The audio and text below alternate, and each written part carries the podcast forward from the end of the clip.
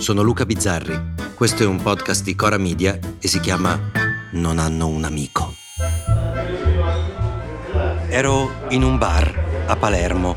Mentre bevevo un caffè è entrato un signore e ha salutato me, il barista, e ho capito che al contrario mio questo signore era un cliente abituale del bar, uno che prendeva il caffè lì tutti i giorni, che chiamava il barista per nome, però, pur conoscendolo bene, magari da anni, gli dava del voi. Ho pensato che non fosse poi così strano.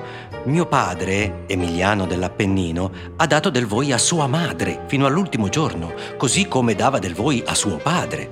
Non c'entrava l'affetto, la vicinanza, c'entrava il rispetto dei ruoli.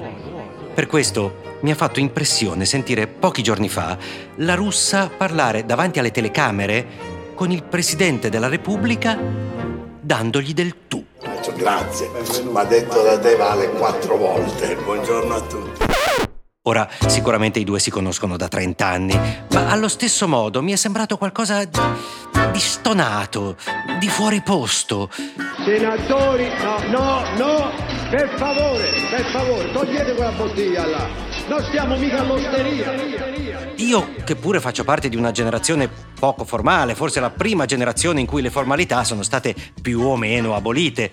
Certo, non tutte. Alla maestra al professore noi non ci sognavamo neanche di dare del tu, come spesso invece fanno i, i, i giovani d'oggi. Oddio, l'ho detto. Ok, boomer.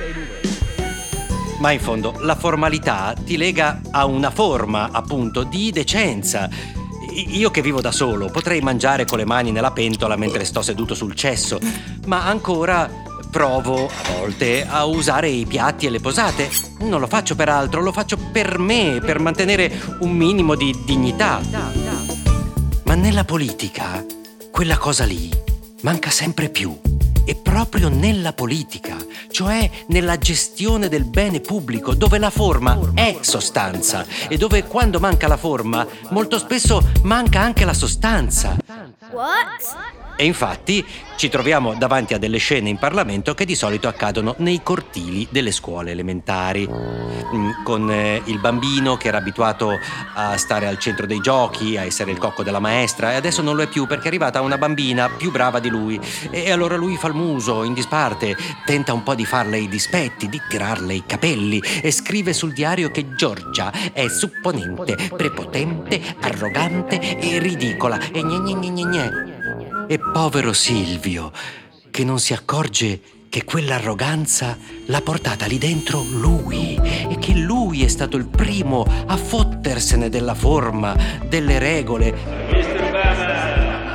di quella noiosa ma necessaria sequenza di paletti da rispettare, paletti che lui ha travolto pensando che lo avrebbe potuto fare sempre e solo lui.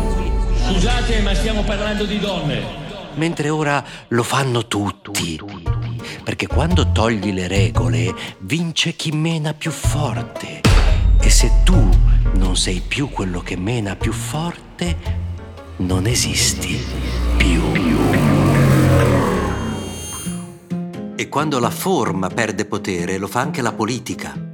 E può succedere che alla fine ti ritrovi alla terza carica dello Stato un signore che pensa che la famiglia sia fatta da mamma e papà. E figli uno dice, vabbè, niente di nuovo. Vogliamo un'Europa dove il matrimonio sia fra una mamma e un papà. Ma poi ci tiene ad aggiungere non da altre schifezze. Le altre schifezze non le vogliamo neanche sentir nominare. Ecco, chissà cosa sono le schifezze, secondo Fontana. E chissà se quando manca la forma, poi manca la sostanza, poi manca la politica e poi alla fine manca l'uomo. A domani. Non hanno un amico è un podcast di Cora Media scritto da Luca Bizzarri con Ugo Ripamonti. La cura editoriale è di Francesca Milano.